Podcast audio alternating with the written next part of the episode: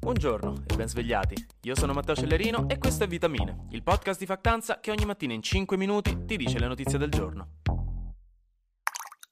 Se vi siete mai lasciati male col vostro partner e avete dovuto sopportare l'odissea di lasciare casa, salutare il loro cane, riprendere tutti i vestiti che avevate lasciato lì, magari con un semitrasloco dall'altra parte della città, comunque non avete mai raggiunto questi livelli di complessità, ve lo assicuro. Questo perché il capo dell'agenzia spaziale russa ha dato l'annuncio ieri che dal 2024 la Russia ha intenzione di abbandonare la Stazione Spaziale Internazionale, che è la più importante infrastruttura spaziale che da anni permette alle agenzie spaziali di Canada, Europa, Stati Uniti, Giappone e Russia di collaborare per portare avanti studi ed esperimenti nello spazio.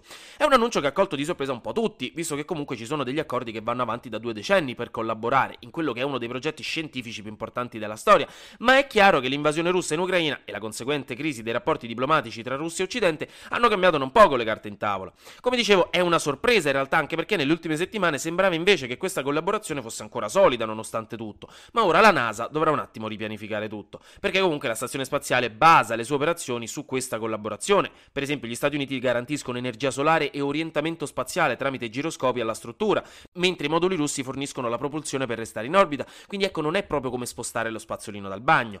C'è da dire che la NASA ha detto che non ci sono stati ancora annunci formali ufficiali da parte delle autorità russe, per ora c'è solo la dichiarazione del capo dell'agenzia spaziale russa Borisov. Saremo a vedere nei prossimi tempi se diventerà realtà oppure no. Restando in tema Russia, l'Unione Europea ha trovato un nuovo accordo sulla riduzione dell'utilizzo del gas, dopo che quello presentato pochi giorni fa era stato considerato da molti paesi, tra cui Grecia, Spagna e Francia, un po' esagerato, visto che chiedeva di ridurre i consumi del 15%. La nuova proposta comune si baserà sui bisogni dei singoli paesi per avere una risposta coerente. Per esempio, l'Italia dovrà tagliare in base alla proposta solo il 7% del gas entro l'inverno, e tra l'altro il nostro ministro per la transizione energetica Cingolani ha detto che i nostri piani già prevedono tagli del genere. Quindi top, raga. Rubrica che succede sul Pacifico. Stanotte nelle Filippine c'è stato un terremoto di 7.1 di magnitudo, non poco, considerando che quello che colpì l'Aquila nel 2009 fu di 6,3. La scossa è durata 30 secondi ed è stata nel nord del paese, non distante dalla capitale Manila. Tuttavia sembra che non ci siano stati danni enormi, per ora non si sono registrate vittime per fortuna, nonostante comunque ci siano stati danni importanti agli edifici della zona. Ora in quelle zone sono senza energia, tra l'altro stanno aspettando che le scosse di assestamento si calmino.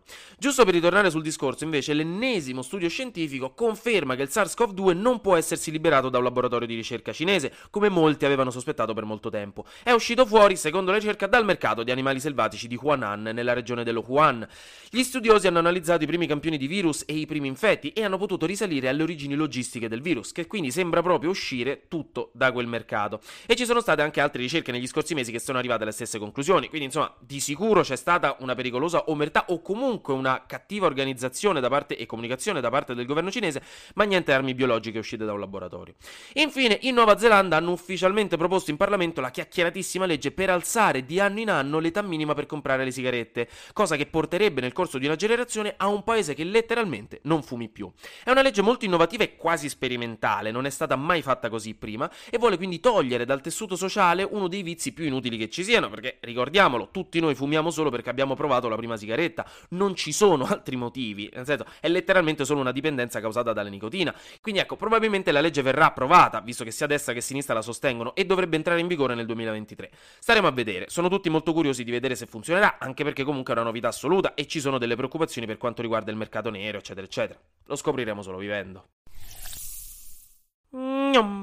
Flash News. Amazon Prime dal 15 settembre costerà 50 euro all'anno invece che 36. Maledetti. Siamo comunque messi meglio, perché in Germania salirà a 90 euro, in Gran Bretagna a 95 sterline, ma comunque. Una spedizione nella zona Clarion-Clipperton, che è un abisso nel Pacifico tra Messico e le Hawaii a 5.000 metri, ha fatto scoprire fino a 30 potenziali nuove specie marine di profondità, ed è una cosa che adoro. Ci sono delle foto che vi linko in caption, sono super strani gli animaletti che hanno trovato, sono foto carinissime, ve le consiglio.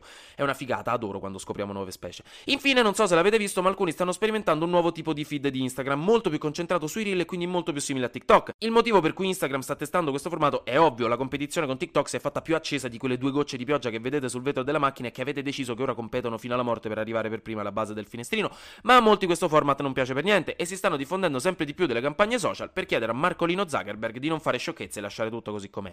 Anche Kim Kardashian e Kylie Jenner si sono unite alla protesta. Fondamentalmente vogliamo solo vedere le fotine carine dei nostri amici. Lasciate TikTok su TikTok. Rubrica in Italia le leggi. e le rispetti. Oggi entra in vigore il rinnovato registro delle opposizioni, un registro dove inserire il proprio numero di cellulare e anche quelli fissi per far sì che nessun call center possa più chiamarci per venderci roba. Per legge entro 15 giorni devono smettere, pena multe da milioni di euro. Ovviamente alcune società di telemarketing abusive con i call center all'estero sfuggiranno ai controlli, ma meglio di niente. Per iscriversi andate su www.registrodelleopposizioni.it. Non c'è di che.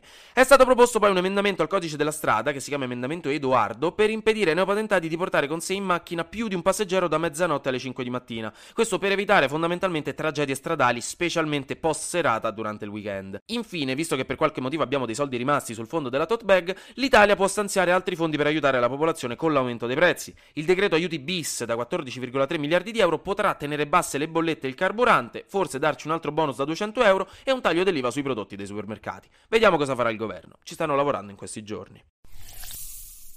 Anche oggi grazie per aver ascoltato Vitamine. Noi ci sentiamo domani, perché sarà successo di sicuro qualcosa di nuovo e io avrò ancora qualcos'altro da dirvi. Buona giornata!